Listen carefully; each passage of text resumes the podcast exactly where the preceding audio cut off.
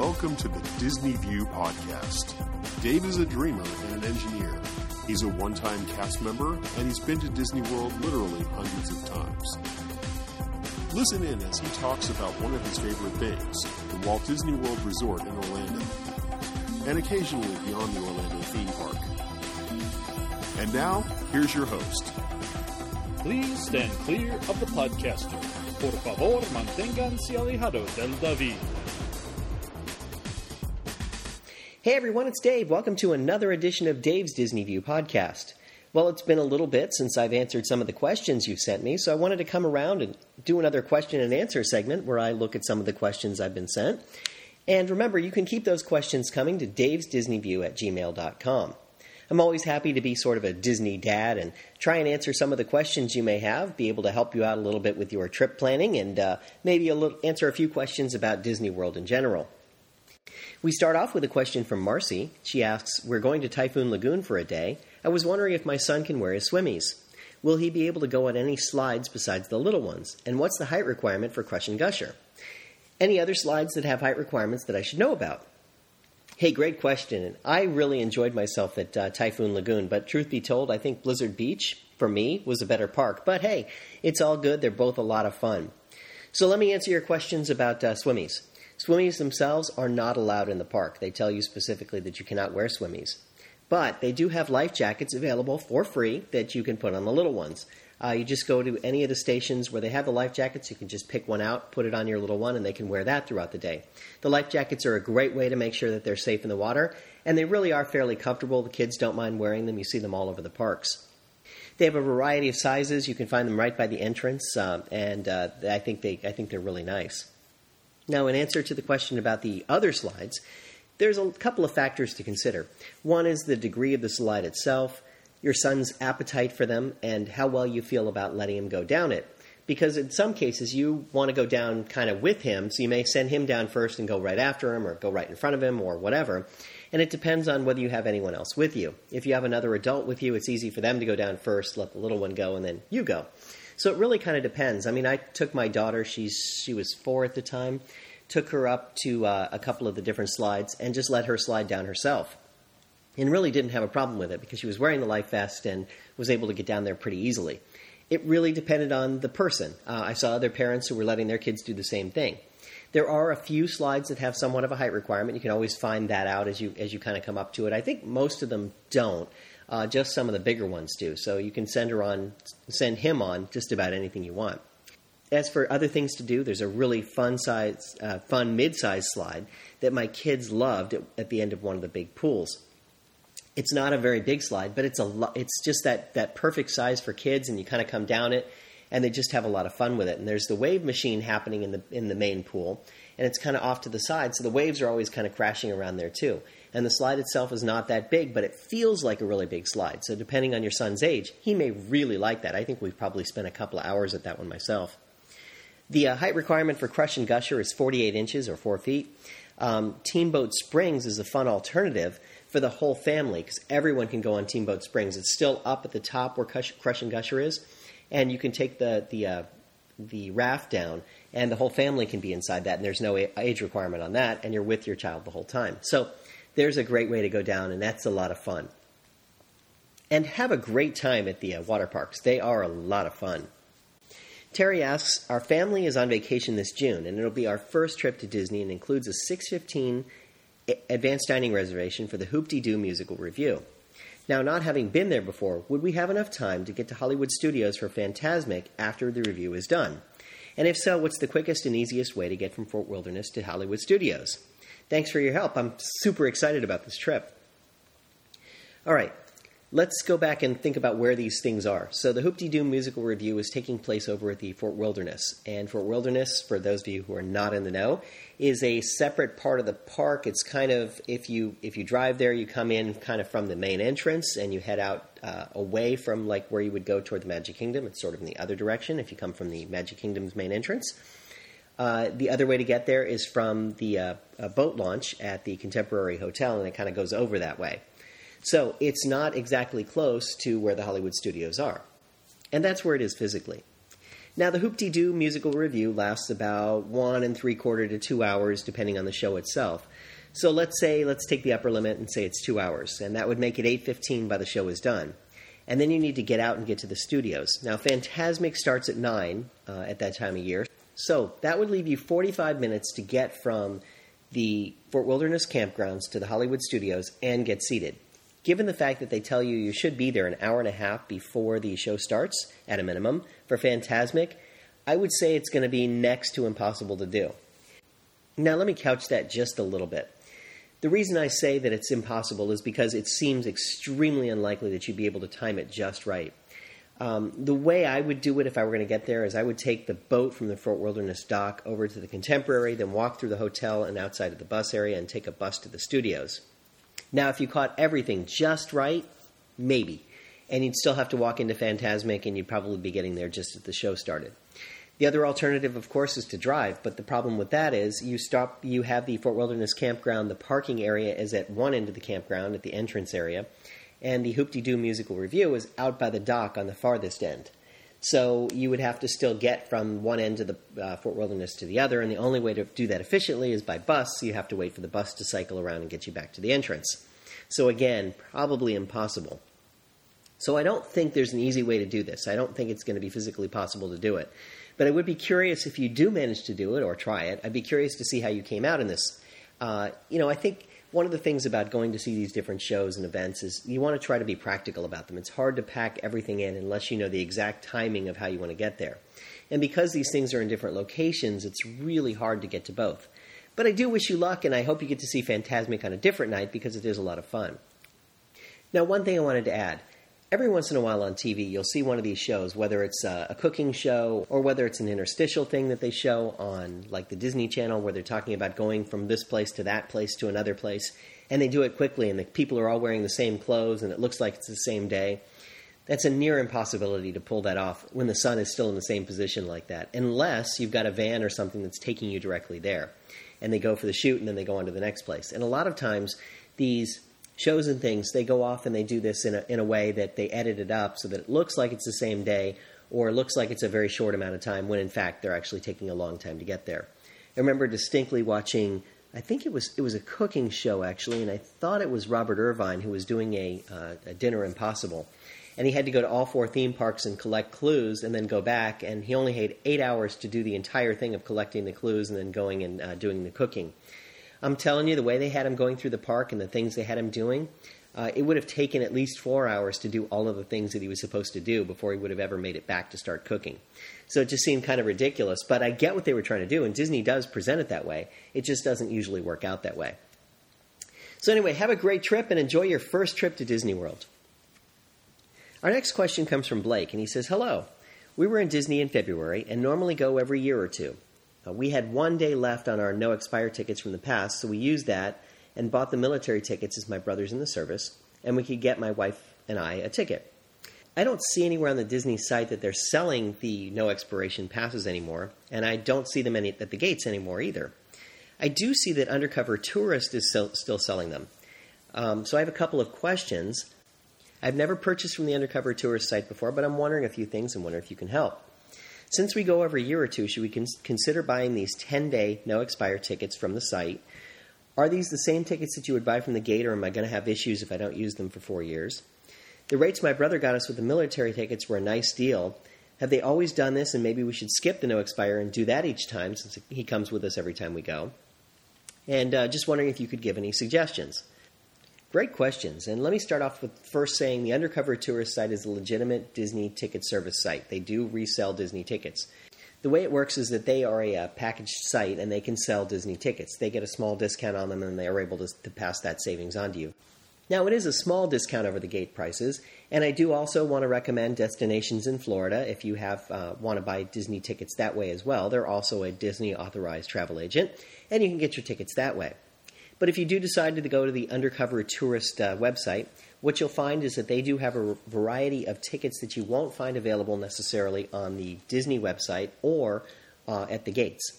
And the reason is they get a different mix of tickets in some cases.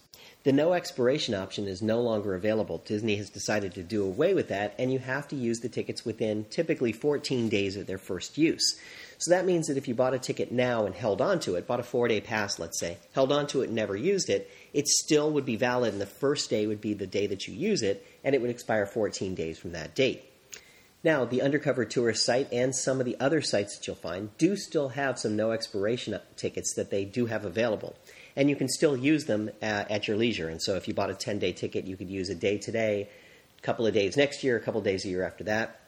Now, technically speaking, the tickets always retain their value.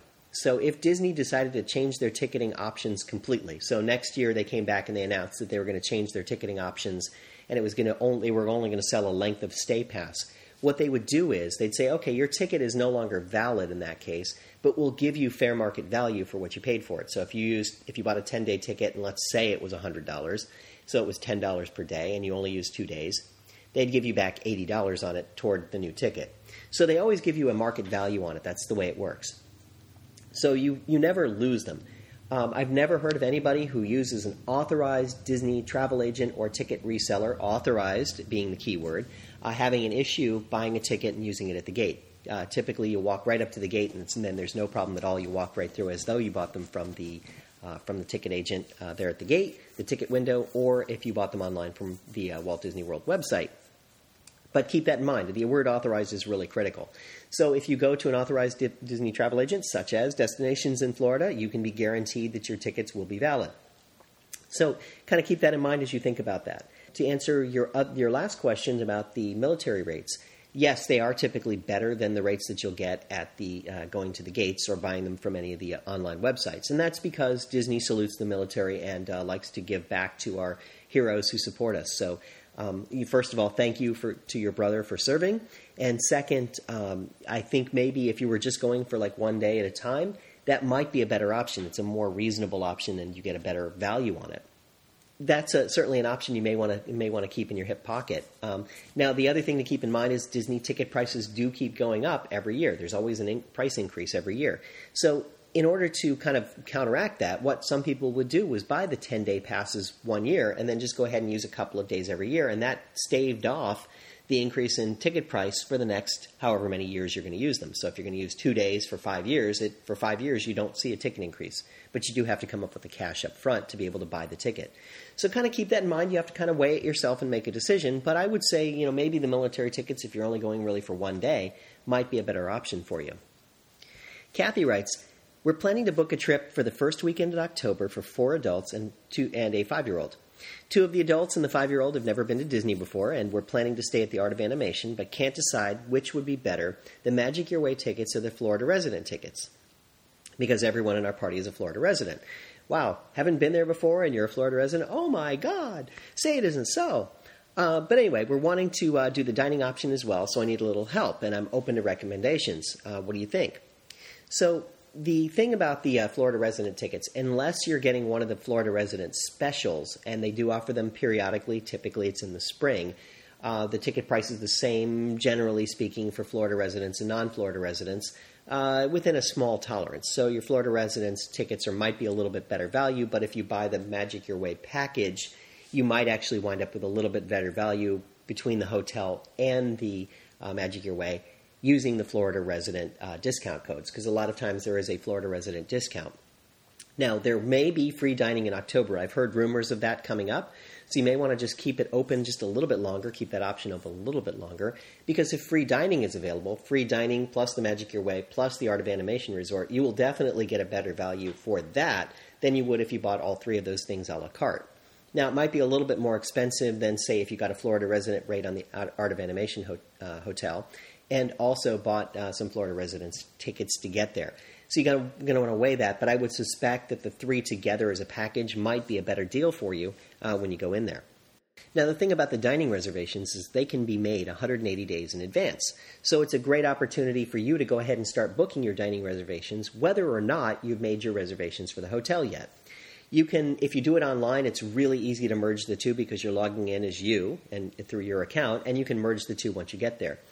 Uh, if you're calling, just make sure you, you note all of your uh, dining reservations advance numbers and keep those on a, on a pad of paper or something. And when you call back to make your uh, hotel reservations, you can certainly set the whole thing up and just have them merge them together. Or alternatively, once again, a little plug for uh, destinations in Florida. If you do the whole thing through them, uh, they will help you to hook it all up and make sure that everything's set up. They'll be looking for packages and so forth that best meet your needs. So the easiest thing is just to click on the link on my website on the uh, show notes page and go over to Destinations in Florida and let Shannon or one of the other Disney vacation specialists uh, set up your vacation for you. They can look at whether there's free dining, make sure you get the best rate at the Art of Animation Hotel, and make sure that you get the dining reservations that you want. They'll help you do all of that stuff in one stop shopping. And if you're waiting for it to see what, what's available, they can kind of keep an eye on that for you. And many times they can get you the better rate at the hotel if it happens to change between now and then. If there's some sort of Florida resident rate that comes out, they can go and add that for you on the uh, on the regist- uh, on the confirmation. So keep that in mind because it may make your trip a lot easier. Uh, you can do it that way and uh, just uh, take away the worry and the stress of it. And of course, there are no obligations in talking to destinations in Florida or any of the great travel agents they have there. So please feel free to just go ahead and reach out to them at any time, and, um, and they'll be happy to answer any of your questions. Next up, we have a question from Sean who asks uh, What are refillable mugs, and can you kind of tell me a little bit about them?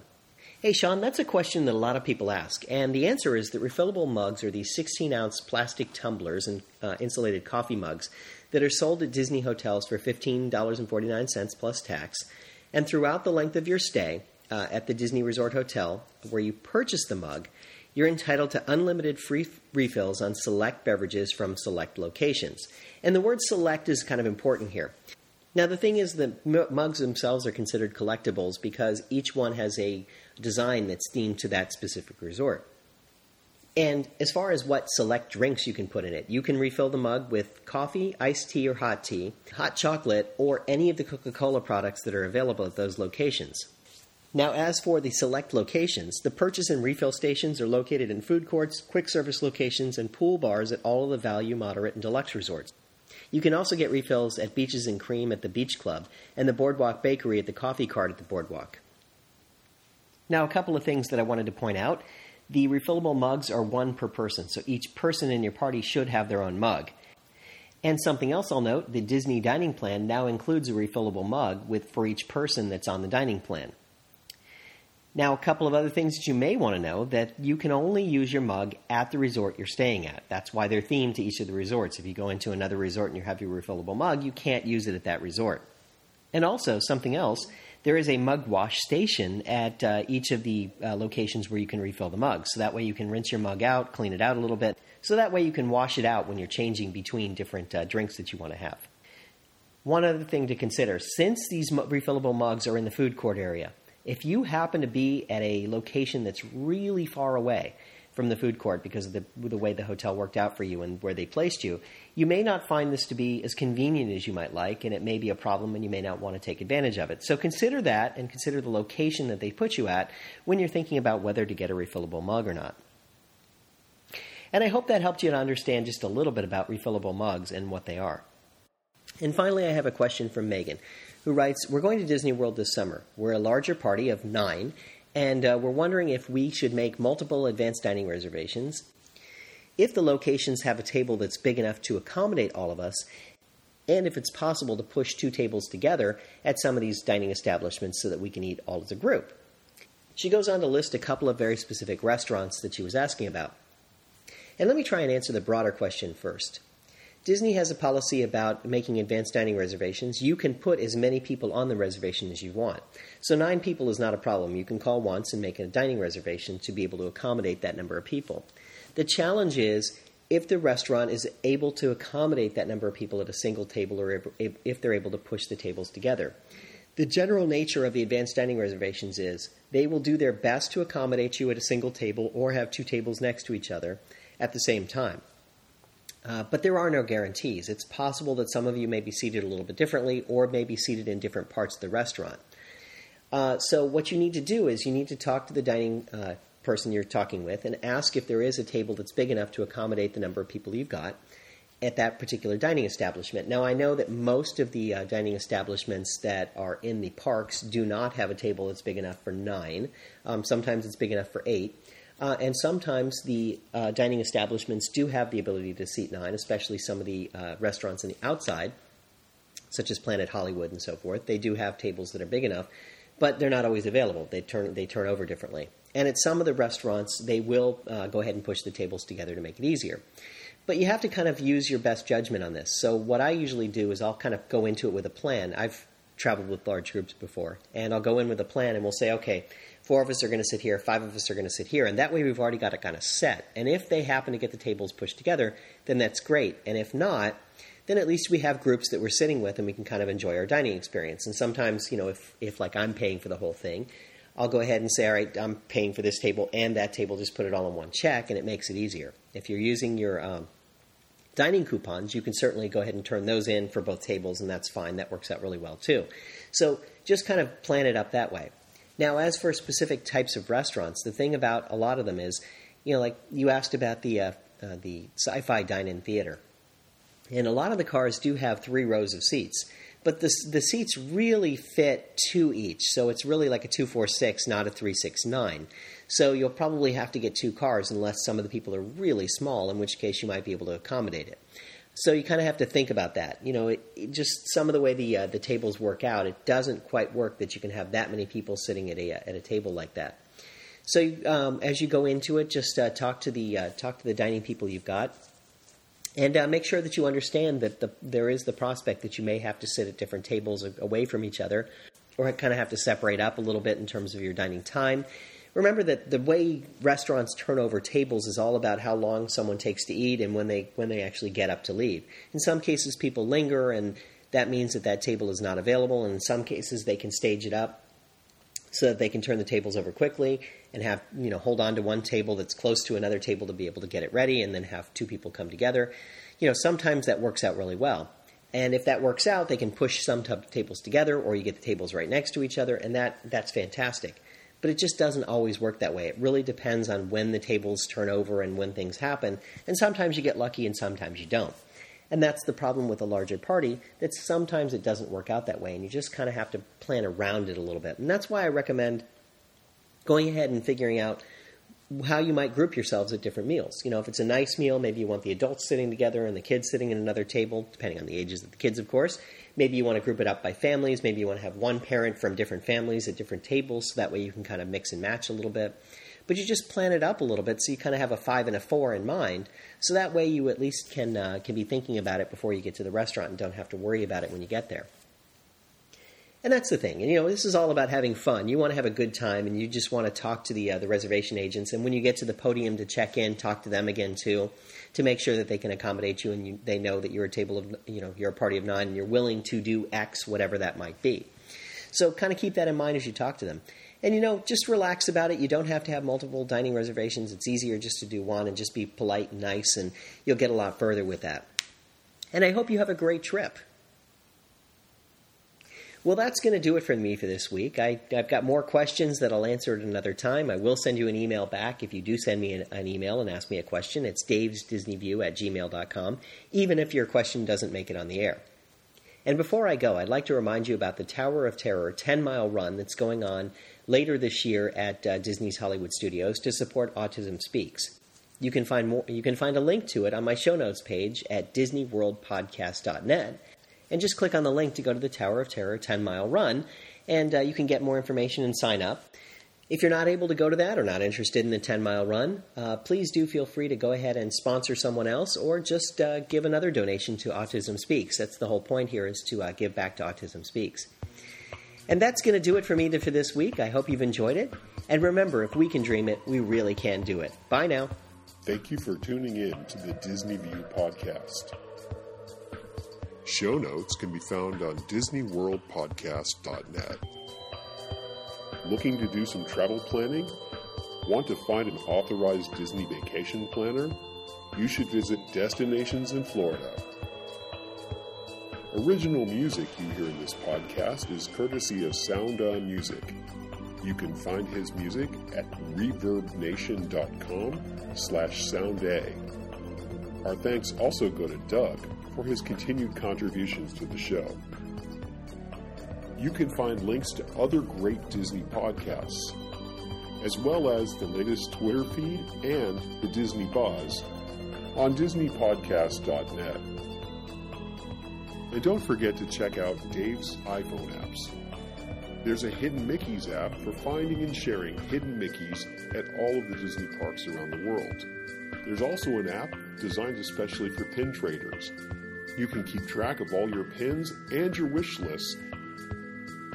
Please be generous with your time or a donation to Autism Speaks. We do hope that you've enjoyed your visit and that you drive home safely. Show number 138.